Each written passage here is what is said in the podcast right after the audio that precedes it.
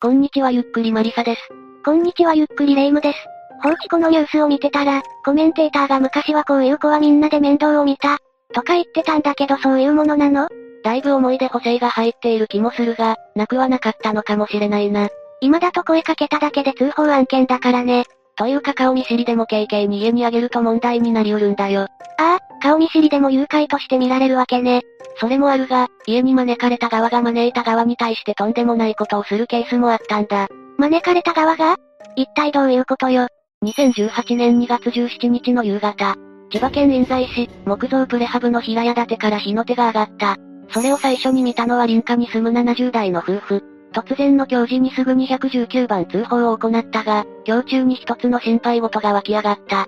まあ、燃え移ることとか心配よね。いや、彼らが心配したのはその燃える家に住む一人の女性のことだった。空き家じゃなかったのか。その家に住むのは当時55歳の海老原よし子さん。もともとその家はよし子さんの叔父のものであり、叔父の死後は彼女が母と共に移り住んだ。よし子さんの母が亡くなってからは、彼女が一人暮らしをしていたらしい。55歳か。高齢ゆえに逃げれないということはなさそうだけど、ご夫婦は何が心配だったの？よしこさんは足を悪くしていたんだ。それゆえに音を立てて燃える火を見て、拭いきれない不安があった。それは怖いわね。よしこさんは大丈夫だったの？残念なことに不安は的中した。焼け跡から、身元不明の焼死体が発見され、DNA 鑑定の結果、死体はよしこさんであることが判明したんだ。火を扱っている最中に急病で死亡。そこから発火とかいう線かしら。いや、これについて衝撃的なことが判明する。司法解剖の結果、海老原さんの死因は焼死と判明したんだが、その際喉にすすが付着していたことから、実は火がつけられた際には生きていたという衝撃的な事実も明らかになった。生きている間に火の扱いを失敗したということ？そのように考えるには事件直前に彼女の周りに不審なことがあった。というとまず、事件の2週間ほど前からよしこさんの家の周りで、不審なシルバーの軽自動車と見知らぬ男女が目撃されている。よしこさんの自宅近辺は畑や民家が広がり、商店もないのどかな一帯だ。住人に用事でもない限りわざわざ止めたりしないということね。それでこの男女ってどんな人たちだったの？近隣住人は見覚えがないことから、よしこさんの身内ということでもなさそうだった。彼らは年若い4人組の男女であり、仕事をするわけでもなくふらふらと昼間から出歩き、よしこさんの家に窓から入るなど奇妙な行動が多かった。いや、めちゃくちゃ怪しいわよ。空き巣にしては堂々としすぎね。よしこさんが通報しないあたり顔見知りなんでしょうけど、どういうつながりだったの？彼らは確かに不審な若者たちであり、よしこさんとのつながりも不明瞭であった。住人もそう思っていたが、よしこさんの性格的な部分もあり深く干渉できないところもあったようだ。性格？よしこさんは母と共に事件のあった家に2013年頃に越してきた。だが、二人の生活を支えていたのはあくまで母親であった。よしこさんは足が悪いから働いていなかった感じか。よしこさんも働いてはいたんだが、この働き口を見つけるのは母親。また畑で野菜などを作ったり、他に色々と働きに出ていたのもやはり母親だった。近隣住人によると、よしこさんには少し常識が足らないというか、ピンと外れなところがあった。それをお母さんがちゃんと導いていた。とのことだった。お母さんが亡くなると心配にもなるわね。近隣住人もその認識であり、もろもろよしこさんを面倒見ていたようだ。よしこさんは母親が亡くなってから生活保護を受給していたんだが、彼女だけだとジュースやタバコなどの嗜好品ですぐに使い切ってしまう。それできちんと計画的に金を使うようにと言ったり、実際に金を貸したりしたそうだ。金銭のやり取りもあったのね。帰ってきたの？ある住人は5000円程度を貸していたようだが、結局返金はされなかったらしい。それでもよしこさんは周囲から見放されることはなかった。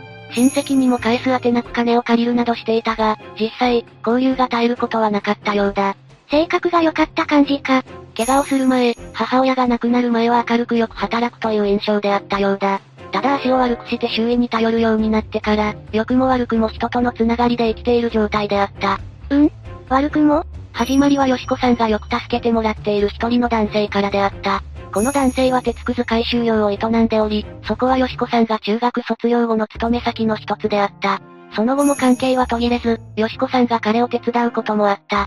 だが、足が悪くなってからは、車に乗せて買い物に連れて行くなど、彼から助けてもらうことがほとんどだった。頭の上がらない相手ということね。そんな男性がよしこさんにある日、4人の若い男女を引き合わせてこう言った。行く場所がないから数日、置いてやってくれ。普段の負い目からか、よしこさんはこの申し出を断れなかった。急に見知らぬ男女が一軒家に押しかけてくるのは辛いわね。いや、男女のうち一人は顔見知りでもあったようだ。とはいえ、彼らのほとんどは見知らぬ者たちであり、近所からの評判も悪かった。それでこの4人って一体どんな人間たちだったの？まず金崎大河。彼は22歳で定時制高校に通っていた。意外なことだが彼の両親は金崎を厳しく育てており、その性格が弱く人についていく一面があった。完全な不良少年かと思ったわ。それも間違っていない。金崎は徐々に集団で遊びに行き、家に帰らなくなっていった。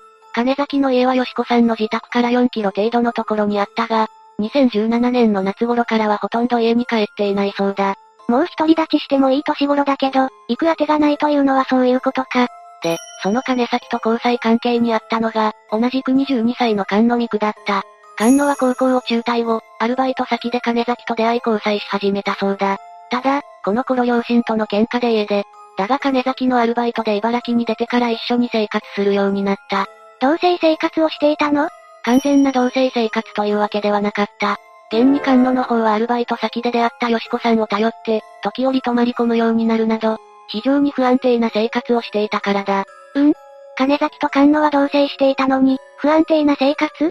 それなんだが、菅野がアルバイトをした建設会社から、軽ワゴン車を借り、そこで残りのメンバーも含めて共同生活をしていたようなんだ。とんでもない窮屈な生活ね。それで残りの二人も同じ感じなの？飛行という点では変わりはない。もう一人は20歳の中内淳也。中内は実は元高校球児だった。中学時代から甲子園を目指し、毎晩バットの素振り。卒業後は茨城市立高校の野球部に入り、寮生活をするなど野球漬けの生活を送っていたんだ。なんだか先の二人とは真逆ね。ああ、中内は勉学に秀でてはいなかったが、部の首相を務めるなど飛行に走る要素はなかった。ただ、家の事情から大学への進学を断念したことで道を踏み外す。意欲を失ったのか、高校も中退し金崎らのような人間たちとつるむようになっていった。最後の一人は中内が連れ回していた女性で16歳の少女であったそうだ。なんか誰も彼もまともに働いていないわね。ああ、住所不定の彼らは慢性的に金に困っており、友人たちに金を借りながらなんとか生活をしている状態だった。車の持ち主の建設会社からも金を借りようとするも失敗し、困り果てているところによしこさんとの話が持ち上がった。だが、彼らとよしこさんとの生活は短期間ということを差し引いてもうまくいくわけがない。両方とも金に困っている上に、これまで生きてきた背景が違いすぎる。非行少年たちと生活保護の55歳だから、話題とか共通点の方が少ないわよね。よしこさんの方も近所の人に金崎らのことを尋ねられると、知り合いの小金とぶっきらぼうに話すことから、あまり好感は抱いていなかったのかもしれない。細かな不満があったのだろうが、それが爆発したのは同居開始からわずか2週間ほどの2018年2月17日のことだ。一体何があったの？金崎とよしこさんの間で口論が始まったんだ。原因は？よしこさんが金崎のカップ麺を勝手に食べたそうだ。ええ？他にもよしこさんと金崎らの間に金銭トラブルがあったとも言われているが、もはや詳細は不明だ。ただこの日の言い争いは徐々に加熱していき、やがてよしこさんへの集団暴行へと発展した。この暴行を受けたよしこさんは次のように言ったという。殺してみろ。そしてこの言葉に対して、菅野はこう答える。わかった。何がわかったのよ。彼らはよしこさんの両手足を拘束すると、金槌で彼女を殴りつける。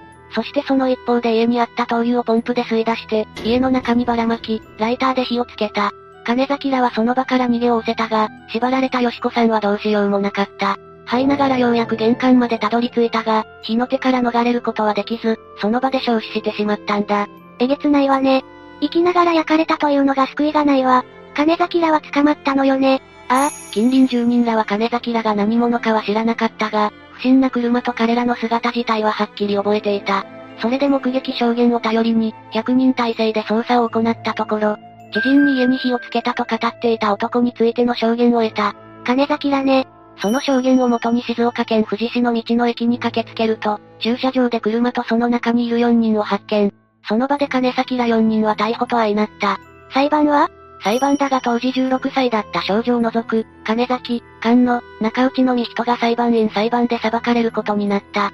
また裁判において火を放った中内が起訴内容を認めるなど、一部を除き裁判は順当に進んでいった。一部ってことは何か揉めたことはあったの？金崎と菅野が事件について共謀していない。と事件の関わりを否認したようだ。つまり中内が勝手にやったと。そう言いたかったようだが、検察側は今回の事件において、金崎と中内が共同で、給油ポンプで灯油を吸い出したことで犯行の意思を通じ合ったとした。また、菅野についても二人にポンプの使い方を拒まずに教えたことで、共謀とみなされた。誰一人静止することなく平然と犯行に至ったわけだしね。これをもって下った判決は、金崎大が懲役20年、中内淳也懲役18年、菅野美久懲役16年だった。一旦事件としては異常だ。日本だと放火は殺人より重くて無期か極刑のイメージだけど、有期刑なのね。それは都市伝説らしい。2004年の法改正以前、殺人が死刑または無期もしくは3年以上の懲役。放火は死刑または無期もしくは5年以上の懲役だったから、数字の部分だけを見て広まったそうだ。とはいえその認識が根付いているのか、今回の事件もおおよそ無期懲役という見方がされていたようだ。とんでもなく凶悪な事件だったものね。最後になりますが被害に遭われた方に哀悼の意を表します。最後までご視聴ありがとうございました。